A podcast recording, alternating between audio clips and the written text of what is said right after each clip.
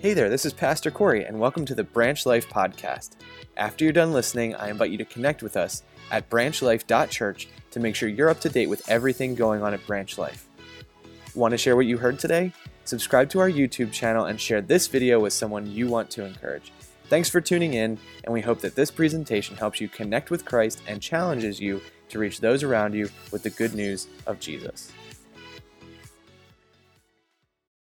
All right, just just let's just frankly admit some stuff tonight. How many people are stressed? How many of you got some stress going on? You're dealing with something. It's been a little hectic. It's been a little bit crazy. How many of you here need some rest? Let me hear you say amen.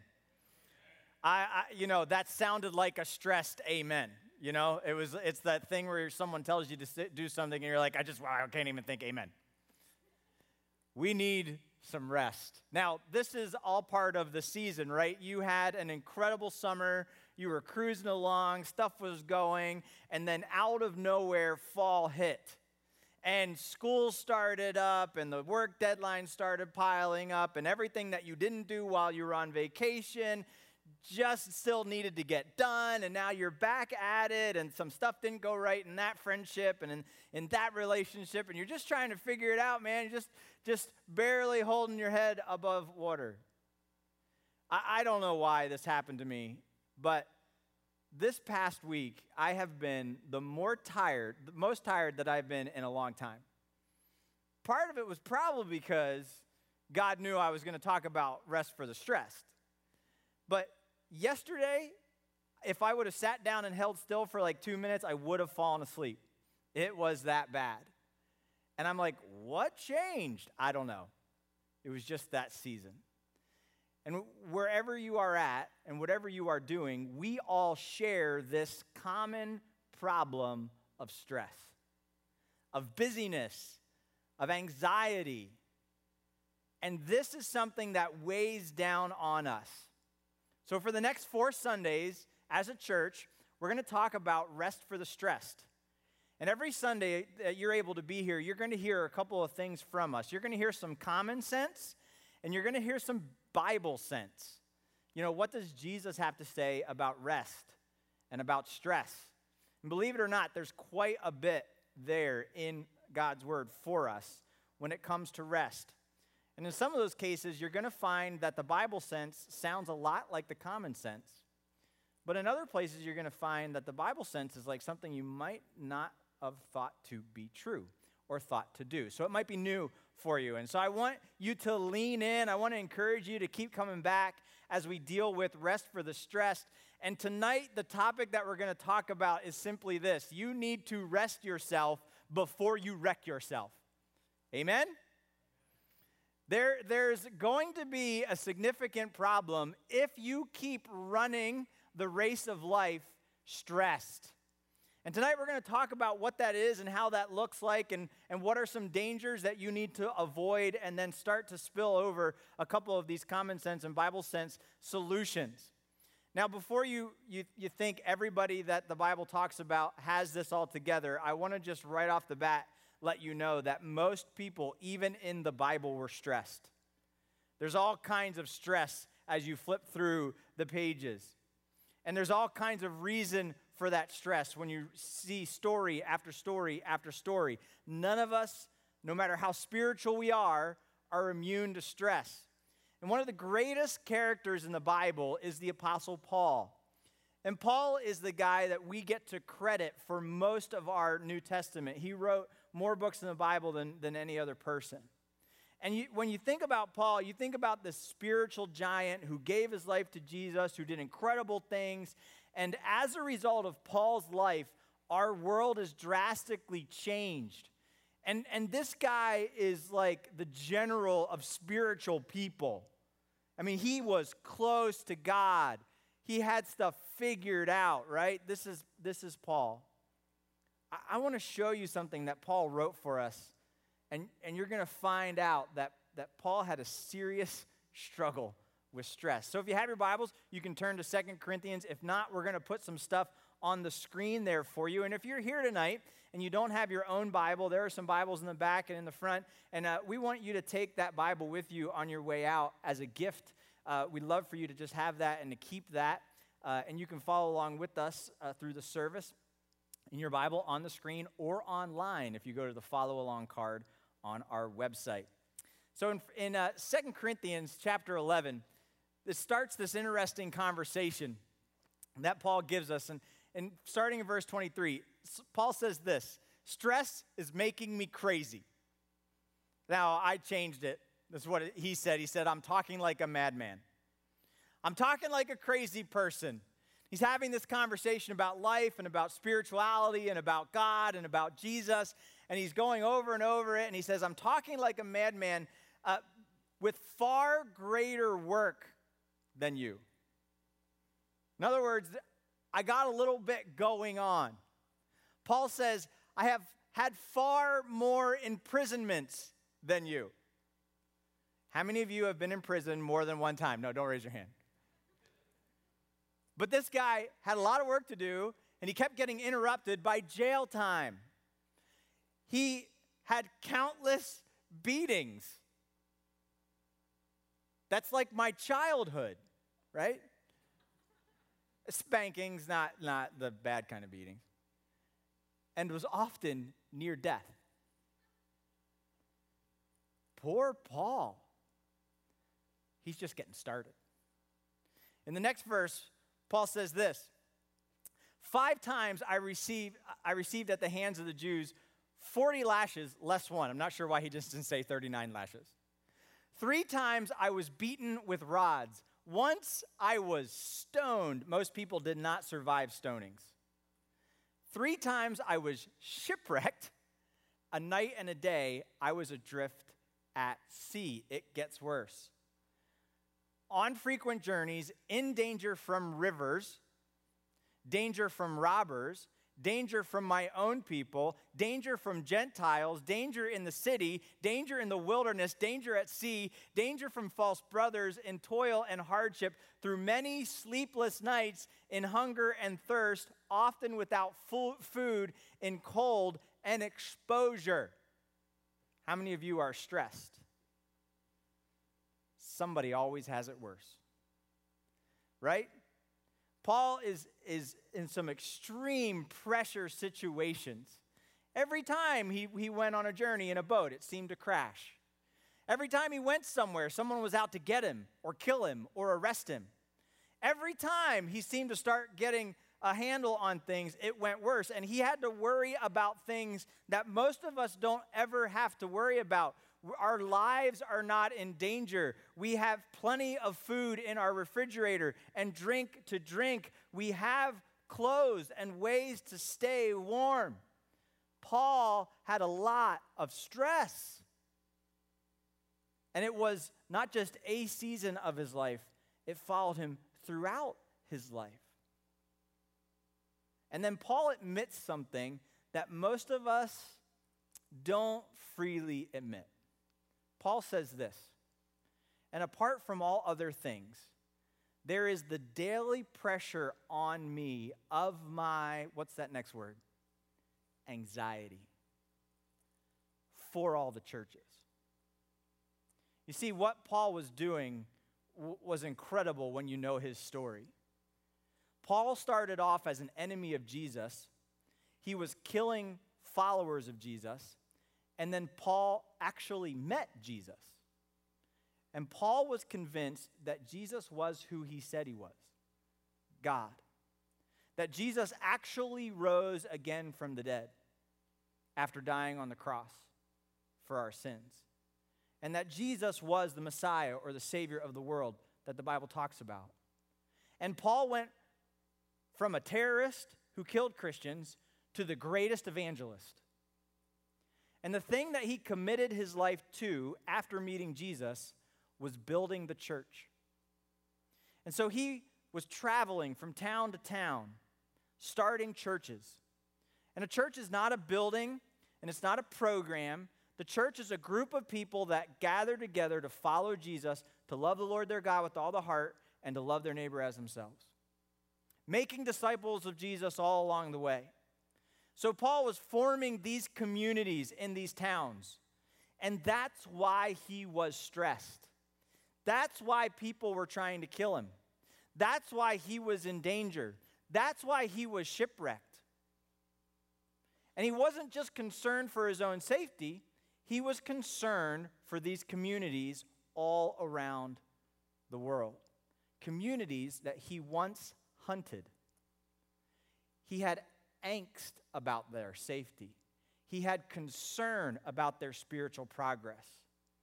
He had anxiety for the churches that he loved. Paul was anxious. The spiritual general. If you are here tonight and you are struggling with stress, with busyness, with anxiety, with worry, with depression, or with anger, hear this clearly. You are not alone. You do not have to struggle in silence. You do not have to be embarrassed about the turmoil you are facing, whether it's your fault or whether it was just placed upon you. Paul freely admitted his struggle with anxiety, and Paul loved God. But I'm here to say that he just didn't leave it there. Because of Paul's struggle, he was the appropriate person to warn us of a couple of dangers. And so this evening, we want to talk about resting yourself before you wreck yourself. There are some dangers that you need to avoid.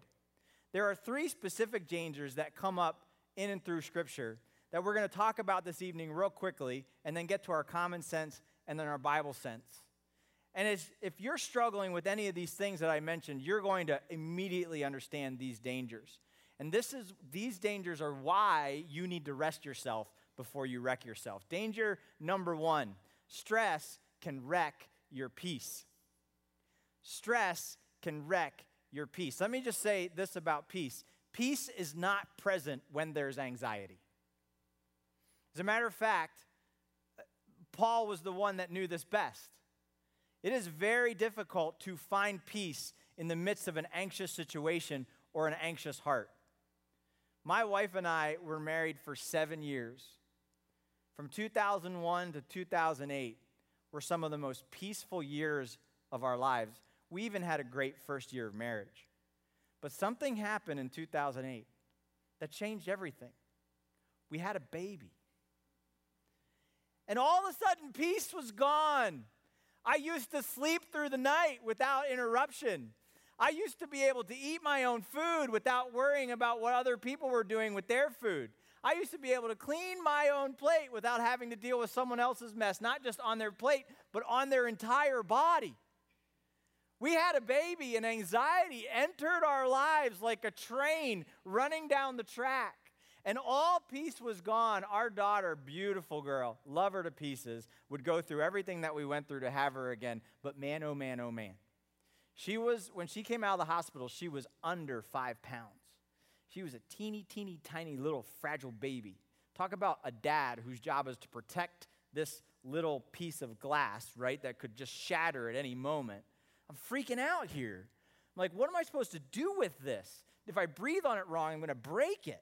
And I, you know, just I was concerned about her safety. I was concerned about her size. I was concerned about her weight. And, and my, my poor wife, that kid didn't sleep for more than two hours ever. She was up constantly. And now, whenever someone we know has a baby, we go up to them, and the first question I ask is, How's this baby sleeping? Those parents that are like, Oh, our baby sleeps like 12 hours a night, makes me throw up my mouth a little. I go to them, and I'm like, I am so happy for you. We didn't sleep for four years for more than two hours at a time. And then we had another baby. And the same thing started happening again. It's hard to have peace in the midst of anxiety, and anxiety can come from anywhere. I the second uh, what Paul says to us about peace, he gives us this warning in Philippians chapter 4. He says, Don't be anxious about anything. This is the guy who admitted he was anxious.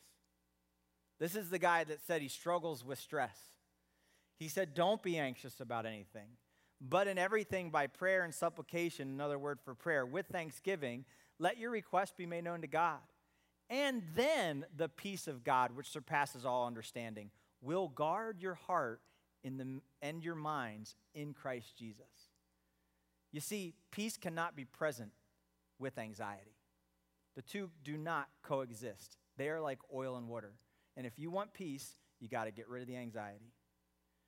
But if you don't have peace, anxiety enters. The second danger you need to avoid is that stress can wreck your joy. Stress can wreck your joy. Now, stressed people are generally not happy people. I don't know if you've noticed this, but when you try to tell a stressed person a joke, they don't laugh most of the time. When you prank somebody who's stressed, right, you're gonna go out up to them and you're gonna you give them a wet willy in the ear, you know, and you're gonna laugh it off. They're not gonna laugh it off. Stressed people really struggle with joy. And there's lots of things that can come in and take your joy away. Things that used to be fun, things where you used to have a great time, all of a sudden become very, very difficult and toilsome. What was once fun is now torture. Some people, when they start a new job or they go into a new adventure or they begin a new church, it's just awesome until the work piles up, the responsibilities layer on top of them until new people come into the picture. And when they used to like going to work every day, now they just can't stand it. What changed? Stress changed. It's hard to have joy in the midst of a stressful situation. Same thing can happen in your marriage. It can start off great, and then all of a sudden it gets real, real difficult. When the relationship starts to wane, when the distance falls in, when you realize they're not as perfect as you thought they were during the engagement period. It can happen when you're traveling. A lot of us look forward to the next great vacation. We plan for it, we pay for it. In my pocket right now, I have a Disney credit card. And when I use my card to buy something, I get points towards a trip to Disney. Because someday we're going to Disneyland and it's going to be amazing, and the kids are going to have a great time. The problem with me and traveling is something I call go mode. And if you've ever been married to somebody who goes into go mode, you know exactly what I'm talking about. This is supposed to be a fun vacation. We're supposed to put our stuff in the car and be relaxed and get, get drive down the road and get to our vacation spot and just chill. But when dad gets into go mode, it's like some general has given us marching orders that must be followed with threat of execution if they're not. And all of a sudden, everything has to be in its right place, and we got to get here, and we're going to miss this deadline and this time, and you're frustrating me, and I can't believe you're not doing this right, and don't ask me any more questions, and we're going to get there when we get there. And what was going to be fun and joy filled vacation now becomes stress filled and angst filled, and everybody's mad at everybody. Stress can wreck your joy. What used to be fun, politics, now can be torture. No, that's a bad example. Politics was never fun. Just forget I ever said anything about politics. That's just stress on top of stress. So, Paul gives us some advice about joy. Paul says, listen, the guy that was shipwrecked, the guy that was in jail, he says, rejoice in the Lord always. And again, I'll say it, rejoice. We're not supposed to go through life with our joy being robbed. When Jesus came, he came to give us life and life more abundantly. So we need to rest ourselves before we wreck our joy. And the last danger we need to avoid is this stress can wreck your heart, soul, and mind. Stress can wreck your heart, your soul, and your mind. This is some unbelievable numbers. Chronic stress. Experts warn about chronic stress. The CDC reports that 110 million people die every year as a direct result of stress. Seven people every two seconds. Stress wrecks your heart.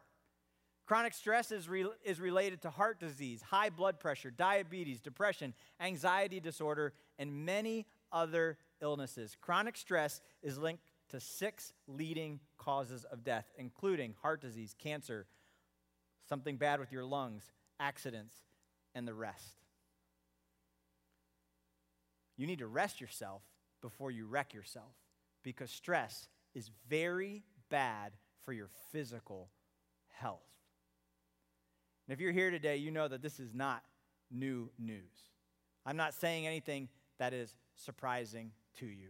If you or someone you know has ever had a heart attack, if you traveled with someone that's gone down that road, one of the first things the doctors are going to talk to you about is your stress levels and how do you get a handle on it. So, stress wrecks your heart. Stress also wrecks your soul. Matthew chapter 16, Matthew says, For what will it profit a man if he gains the whole world and he forfeits his soul? Not only will stress make you spiritually sick, stress can make you spirit, uh, not only physically sick, it can make you spiritually sick. I, most people that I meet think that God is a good God. They think that reading the Bible is a good thing. They think that prayer is a healthy habit and it's something they like and they're grateful for. They even think, most people, that church is a good place to be. But most people I meet do not participate in any of those, even though they think it's a good thing.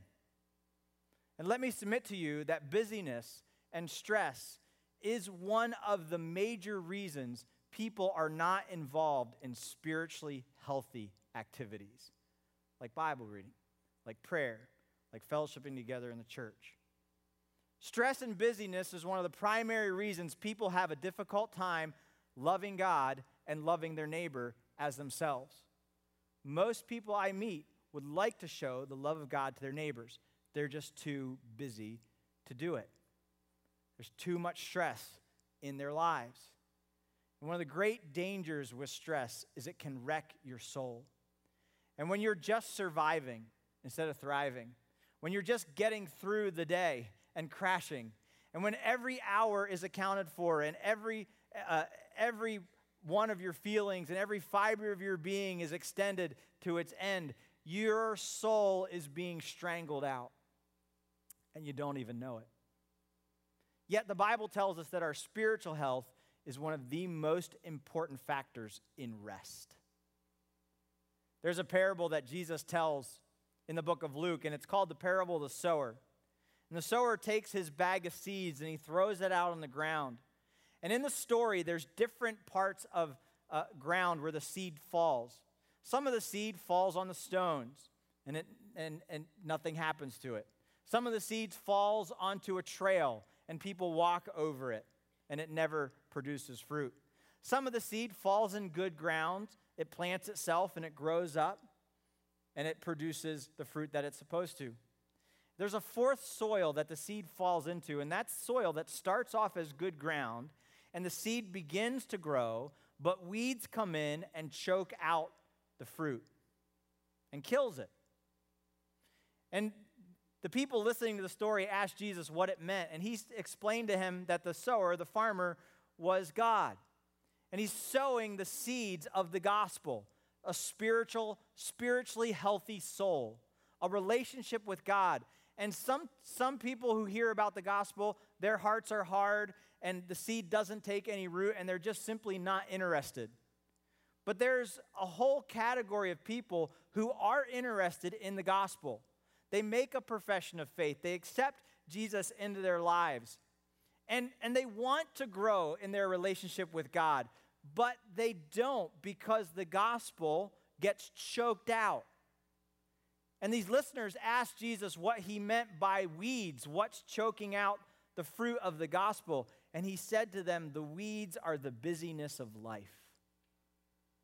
The concerns of life choke out the seed of the gospel that's trying to take root in our lives. One of the greatest dangers of stress is it can choke and kill our spiritual health. Rest yourself before you wreck yourself. Philippians chapter 4, verse 8, in relation to the mind, Paul says this Finally, brothers, whatever is true, whatever is honorable, whatever is just, whatever is pure, whatever is lovely, whatever is commendable, if there's any excellence, if there's anything worthy of praise, think about these things. When you are stressed, what are you thinking about? Not this. You're thinking about the problem. You're thinking about the stress. You're thinking about what could go wrong, what might happen, trying to work the solution. And stress and busyness can take our mind and wreck it. And we don't get to see the awesome blessings that are surrounding all of us. If you've ever been in the midst of terrible or sudden tragedy, something awful happens to you, and, and again, no fault of your own, you're just there, and we're all there at some point. It can be very hard to see the good in the midst of pain, in the midst of heart attack, in the midst of heartache. Several Christmases ago, uh, Jenny and I were visiting her family, and we drove home from Michigan just to get a phone call that her dad, who was in his early 60s, had suddenly died of a heart attack. And man, that was one of the hardest periods in our life. We immediately got back on a plane and we went to be with family and, and we're traveling through the depths of grief and despair, the valley of the shadow of death, as the psalmist calls it.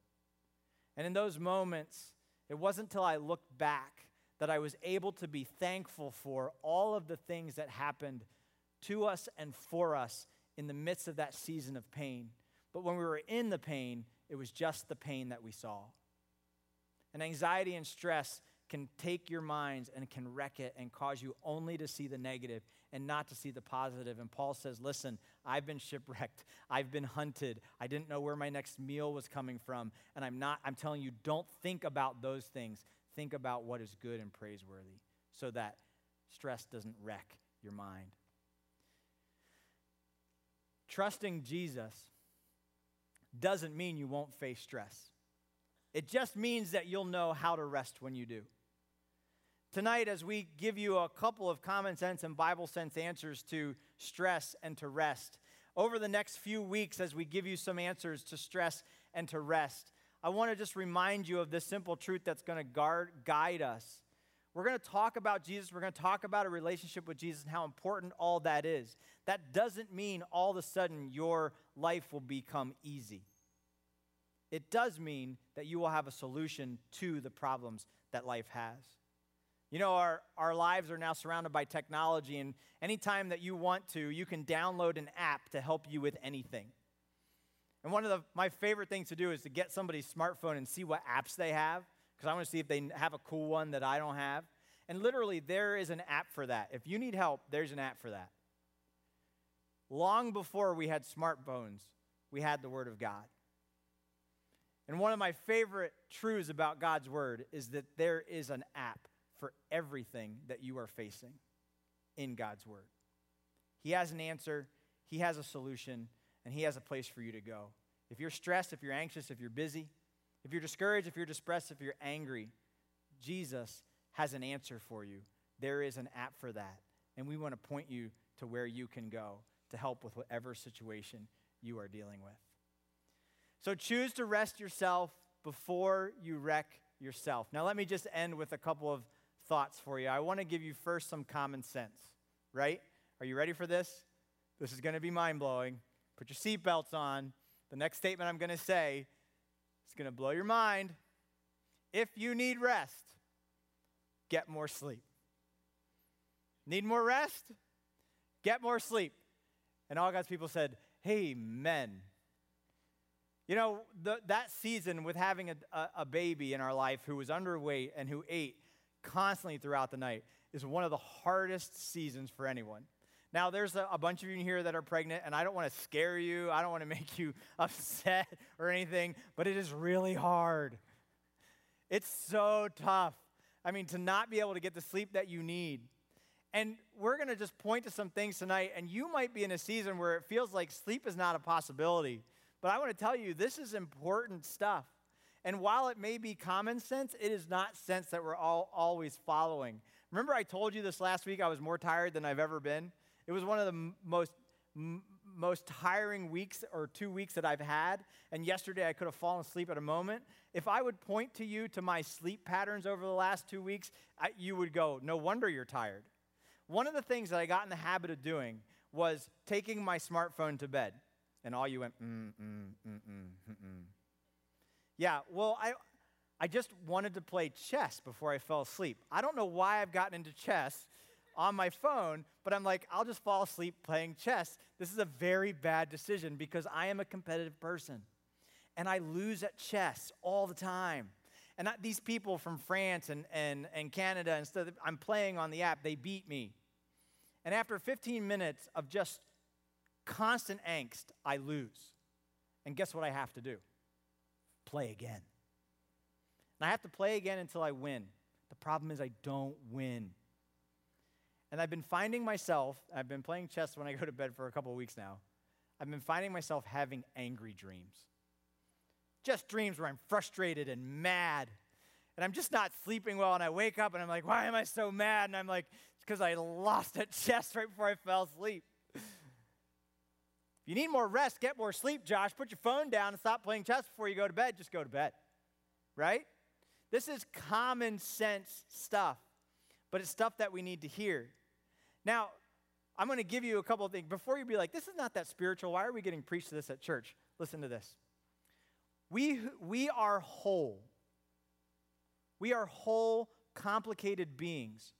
Our physical existence is tied up to our spiritual well being, our mental outlook, our relationships, including our relationships with God. Sometimes the godliest thing you can do in the universe is get a good night's sleep. This was a quote from D.A. Carson in a sermon that he spoke called a, ser- a sermon on religious doubt. And he pointed to the lack of sleep as one of the six top reasons people doubt their faith.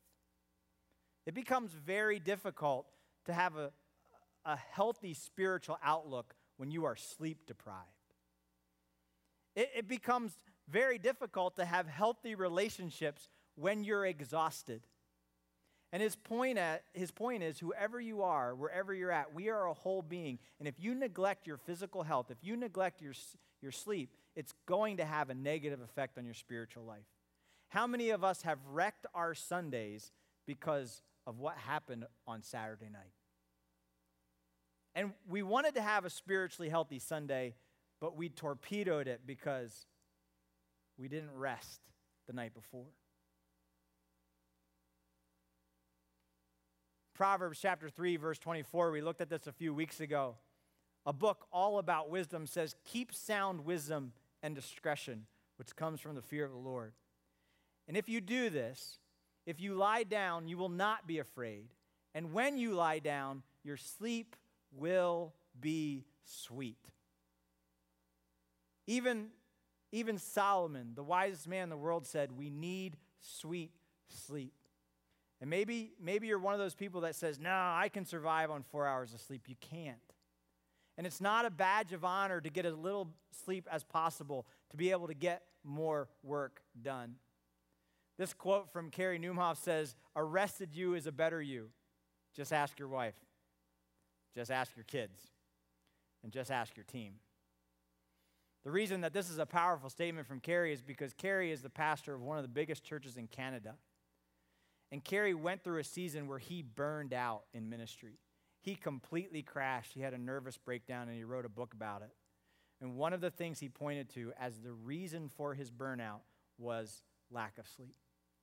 He wasn't sleeping the right amount of time and he wasn't sleeping well.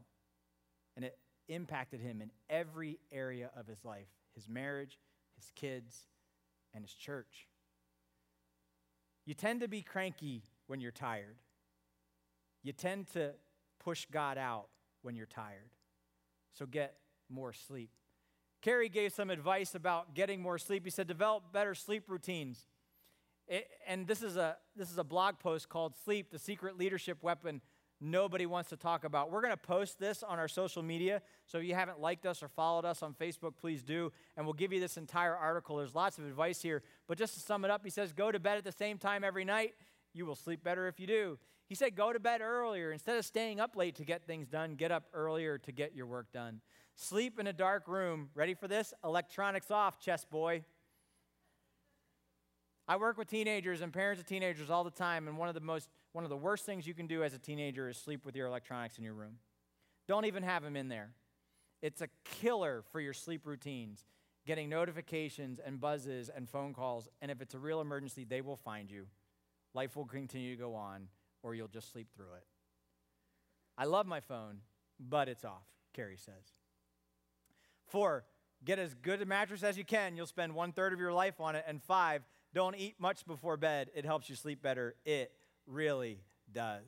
Now, I want to give you some Bible sense here as we close our talk tonight. And if you have your Bibles, we're going to go to Luke chapter 10. We're going to read a quick story about two characters in the Bible called Mary and Martha.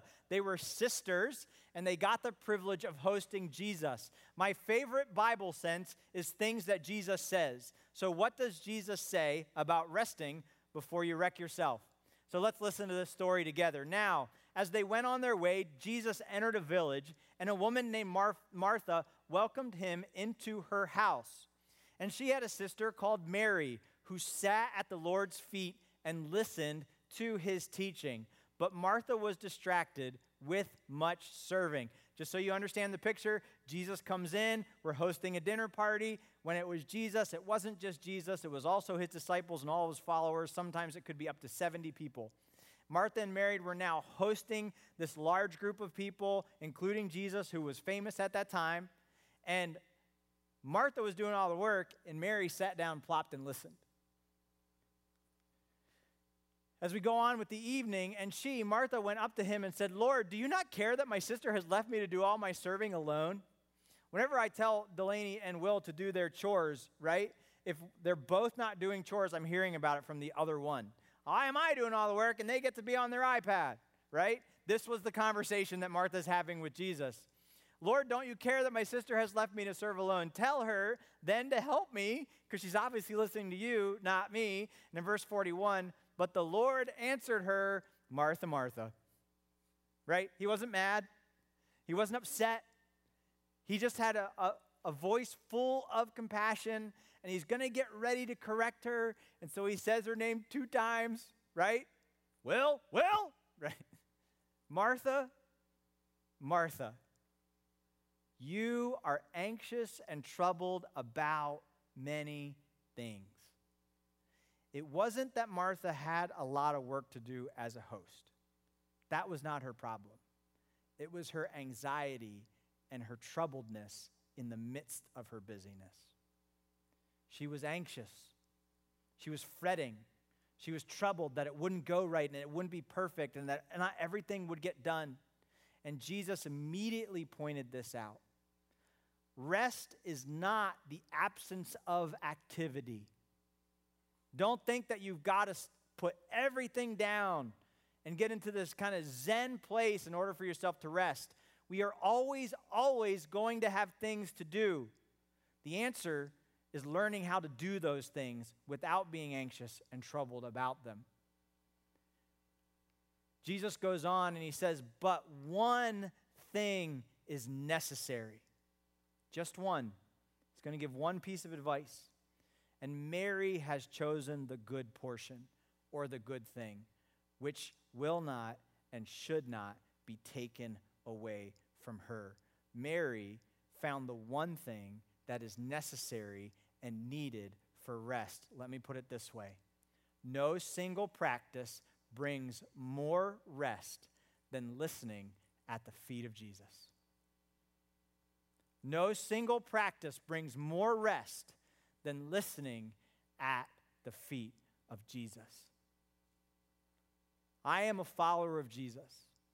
I have put my faith and trust in the Lord Jesus Christ. I believe that Jesus died on the cross for my sins, that he rose again from the dead, and that he is presently now in heaven alongside of God the Father. I believe that Jesus gives us the Bible, the New Testament and the Old Testament. And I am a follower of Jesus, and I listen to Jesus.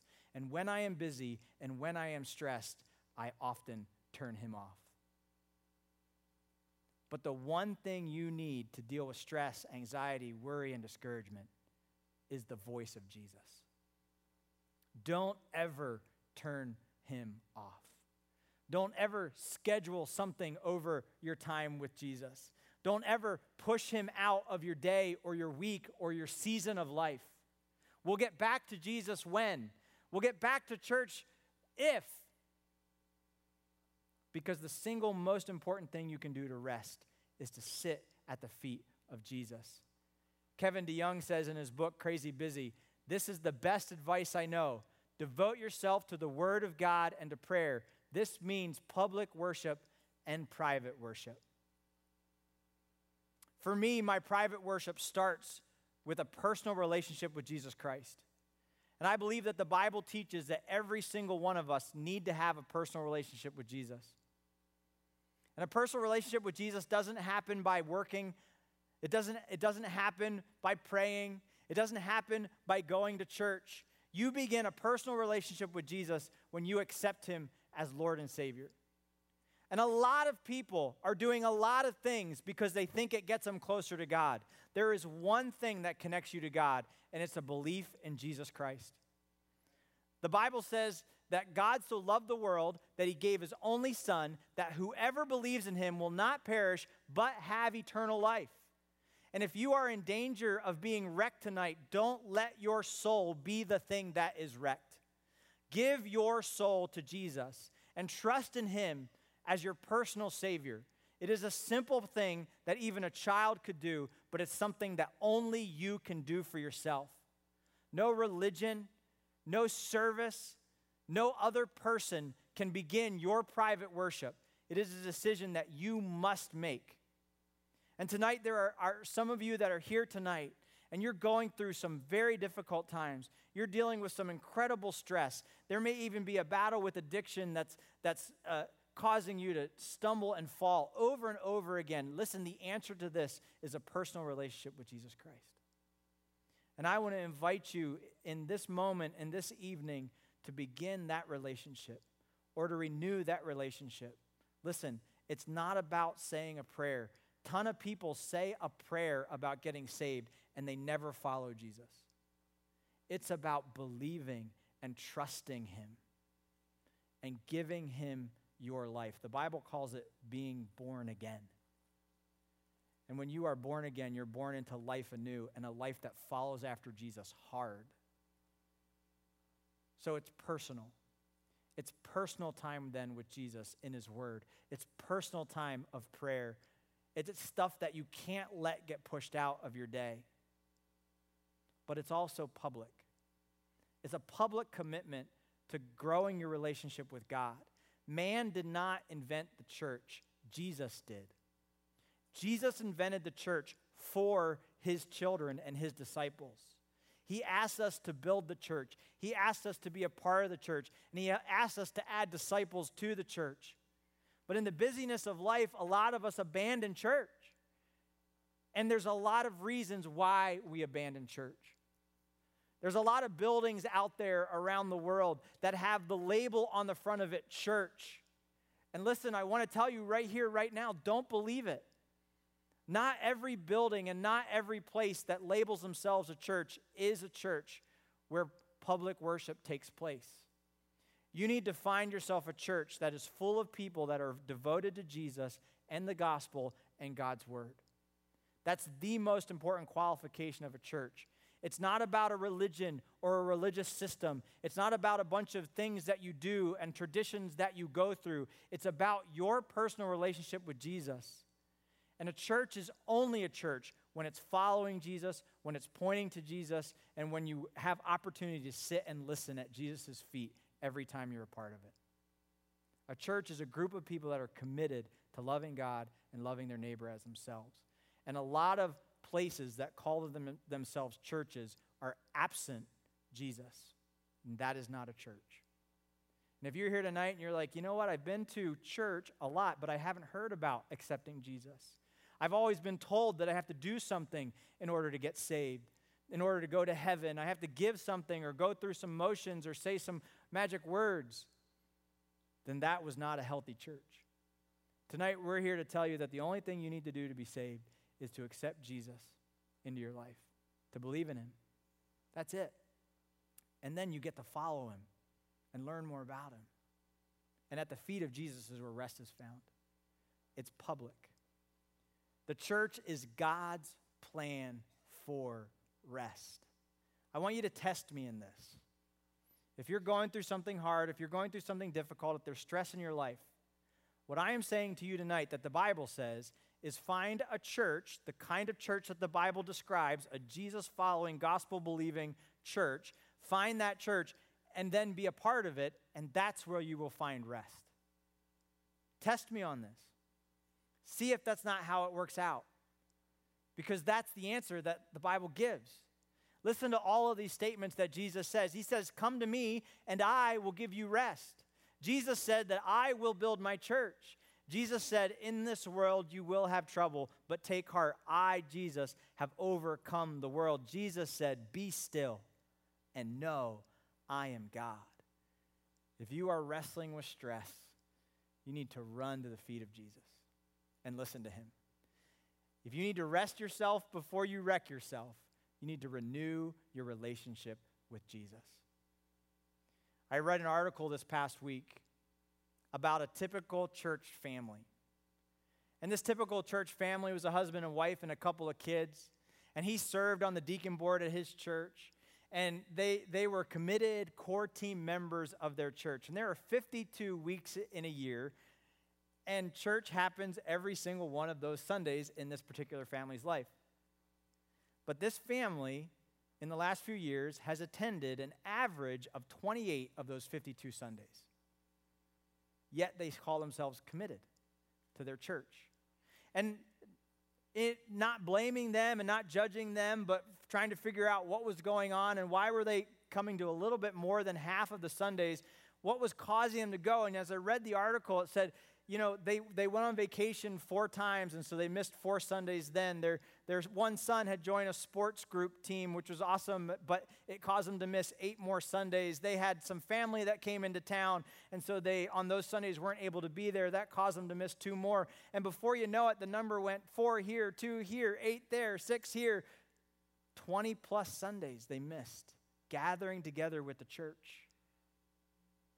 And then that family was struggling with stress, with busyness, with anxiety, because they had disconnected from the place that God designed for them to be the place and time and season of rest. Listen, God didn't create Sabbath or a day of rest for himself, He created it for us. And He asked us to rest in Him on a regular weekly basis. In Genesis 2, chapter 2, it says that God created the heavens and earth, right? In six days. On the seventh day, what did he do? He rested. He rested. He rested. Where do we find rest? At the feet of Jesus. So I want to encourage you with these thoughts tonight. I want to invite you, if you're here tonight and this is your first time, or maybe you've been a couple of times, to consider Branch Life as a church where you can rest. We believe as a church that we are better together. And that's why I'm wearing the shirt that I'm wearing that says Together, Branch Life Church. And we want to gather as many people that are interested in following Jesus as we can. We want to strengthen your connection to Christ so that you can reach our world. We want to love our neighbors. We want to be here for Pottstown. And we want to do what the Bible asks us to do as a church. And we get the name branch life from a passage in John chapter 5 where it says, You are the vine, Jesus says, You are the vine, I'm the branch. I got that mixed around. I'm the vine, you are the branch. Apart from me, you can do nothing. We, as branches, can do nothing apart from Jesus. We exist as a church to strengthen your connection to Jesus so that you can be a stronger branch that's able to do more for other people. So, would you consider joining us? Would you consider making a commitment even just for the next three Sundays? And I want to show you what we're going to talk about over these next three Sundays. Next Sunday night, we're going to talk about rest for the tech stressed. And there's a whole new phenomenon in our generation called technology, smartphones, iPads, and everything else that starts with I. And we are learning as a, as a generation how to deal with this stuff. Anxiety, depression, and suicide are at all time high levels, and the experts tell us that it's directly connected to our tech. We're going to talk about it. And listen, remember, I told you the Bible has an app for that. I believe that the Bible gives us answers that will help us have some common sense and some Bible sense about how to deal with tech and how to use it appropriately and, and some guardrails that we can have in our lives. In two weeks, we're going to talk about rest for the stressed, sick, and tired. And if you're sick and tired or being sick and tired, this is a Sunday for you. We're going to talk about how you can wrestle through with some of this stuff and what, again, some the Bible has to give us answers for it. And then our, our conclusion Sunday, we're going to talk more about real rest for the stress. There's a lot of confusion about how you get rest and what the right way and the wrong way to do it is. We're going to talk about the real way to get stressed. So maybe this is a simple way for you to get plugged in. And if you're struggling out there, I want to test me on this. Plan to be a part of it. Don't let this get chopped out of your season of life and plug into Jesus through his church. If you're a regular part of Branch Life, if you're one of our core team members or our regular attenders, would you make this same commitment? We're going to be here three Sundays. We're not going to be here just 20 some Sundays out of the year. We're going to make it a priority to be with our church because it's the place where we connect to God and get rest for our souls. And make that commitment and be faithful in it. And that's countercultural. It's hard to do, but it can be done. It can be done. And just commit that to the Lord as we move forward. You have a card with you, and I want to encourage you to take that card and fill it out. On your way out, there's going to be people with baskets, and you can uh, just drop that card for us in the basket on your way out. And if it's your first time here, would you please just let us know that, that you're a guest, and we'd love to know that you're here. We want to be able to make a donation in your name, and we want to thank you for being a part of Branch Life tonight. There's also a question that I want you to respond to, and you can do it during this next song. And, and it's simply this How will you rest yourself before you wreck yourself? And if there's a way that we can pray for you or a way that we can be an encouragement to you, go ahead and write it down on that card. If you just want to think out loud, that card can be the place for you to do it. There's a couple other areas where you can respond. Tonight, I want to invite those of you that are here tonight, and you're not sure if you're following Jesus. You're not sure if you're saved. Maybe you've been religious for a long time, but you've never made a personal commitment to Jesus. I want to invite you tonight to accept the Lord Jesus Christ as your personal Savior. And you can do that in the quietness of the moment by just simply saying to Him, God, I know I'm a sinner. I believe you died on the cross for my sins and that you rose from the, again from the dead. And I want to trust you to save me. Will you do it? Will you trust in Jesus tonight as your personal Savior? And tonight, if you pray that prayer or if you want to have that conversation, let us know on the card or mark it there for us. And if you are a believer and you haven't yet been baptized, man, we're getting ready to do a baptism soon and you can let us know that you're interested in it. And if you're here, you're a regular attender, but you're not yet a core team member, and you would like to become one, we would love to know that uh, as we move forward. Thank you again so much for being a part. I want you to consider these things. So I'm going to lead us in a time of prayer. We're going to sing one more song, and then we'll be dismissed. Dear God and Heavenly Father, for all of those that have come tonight and are dealing with stress, with anxiety, with hurt, with pain, with discouragement, God, with addiction and, and with all kinds of other uh, struggles and hurts and storms. Lord, we pray that you would be the answer for all of those pains. And God, that you would provide for each and every one the rest that is needed. As we consider our steps from here, Lord, just allow us to go from this place and to even to think in this moment about how we can rest ourselves before we wreck ourselves. God, give us great clarity. In the quietness of the moment, as we get ready to sing the next song with every head bowed and every eye closed, I just want to one more time visit this thought about accepting Jesus. I want to allow you these moments for those of you here who aren't sure, but you would like to make sure, to consider talking to God about becoming a follower of Jesus tonight. And as I'm speaking, you can begin that conversation. And you can just talk to the Lord in the quietness of the moment. You can tell him about your stress, you can tell him about your anxiety. But tonight, tell Jesus to take care of your soul. If you're here tonight and you'd like to accept Jesus as your personal Savior, you'd like to be born again, simply quietly repeat these words in your thoughts. Pray them as a prayer to God. Just say, Lord, I, tonight I want to trust you. I want to trust you with my life. I want to trust you with my salvation. I believe in you. I know I'm a sinner. I believe you died for my sins. I believe you rose again from the dead. And I want to accept you into my life. remember this it's not about a prayer, it's about becoming a follower of Jesus with your life. If tonight you want to begin that journey, we want to encourage you to do that. If that's something you've done, please let us know on the cards. If you have any more questions after the service is over, we're going to have a prayer team members here in the front. Anybody who would like to pray with one of the prayer team members about anything, they're going to be here to pray with you as we close our service. God, we thank you again for this time. In your precious and holy name we pray. Amen.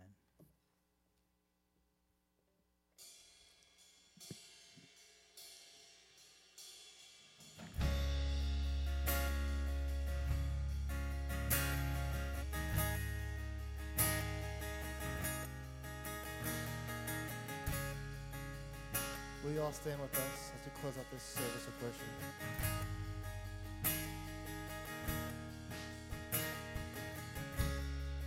Found in your name